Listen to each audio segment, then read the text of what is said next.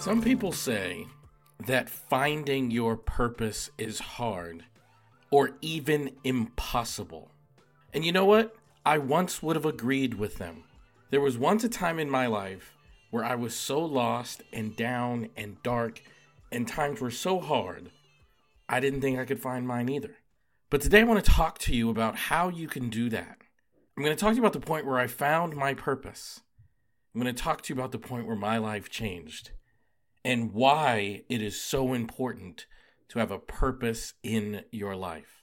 So, welcome back to the Aha Moments, where every day I share the lessons I've learned in my work as a psychotherapist and in my life to inspire you to live your very best life. Of course, I'm your host, Elliott Connie, and it's true. I'm not proud of it, but I'm no longer ashamed of it. I've been depressed. I've struggled with suicide. I have been to really, really dark places and I've been really, really lost. How did it change?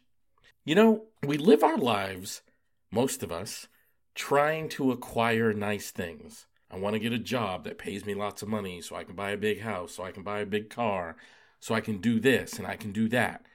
I want to have a nice looking partner and all of the things. And we are such an externally driven society where we're constantly looking for the ability to use those things to motivate us.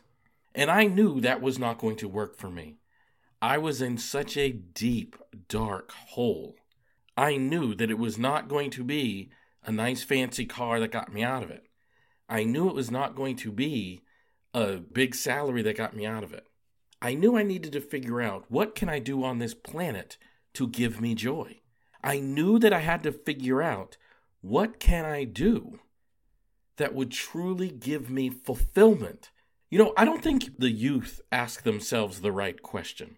When we're in college and we have to like pick a major, we pick our major based upon a career goal or how much money they want to make. I remember when I was in school, when I was in undergrad in the late 90s, information technology was the huge thing that people were doing at that time. The, the big major that people were going into was information technology.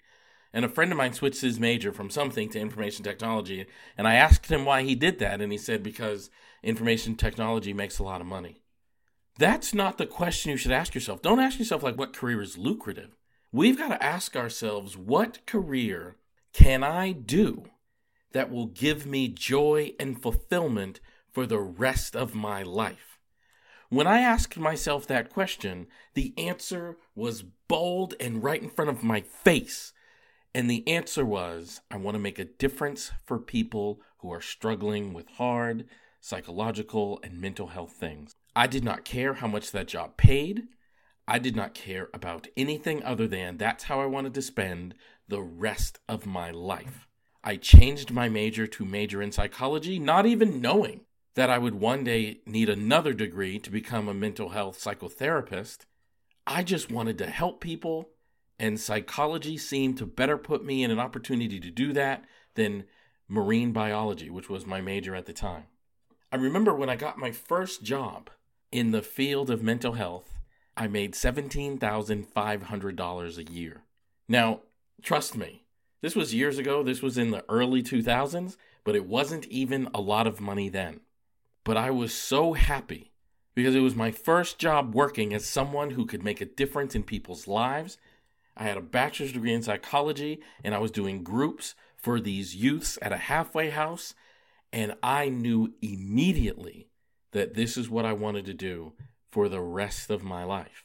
Now, I've been doing it for a long time, and now I have status and I have financial success and I've reached a lot of people but it started with being able to ask myself the very basic question what job can I do that would give my soul, my spirit, my being fulfillment? And that's the question I want you to ask yourself.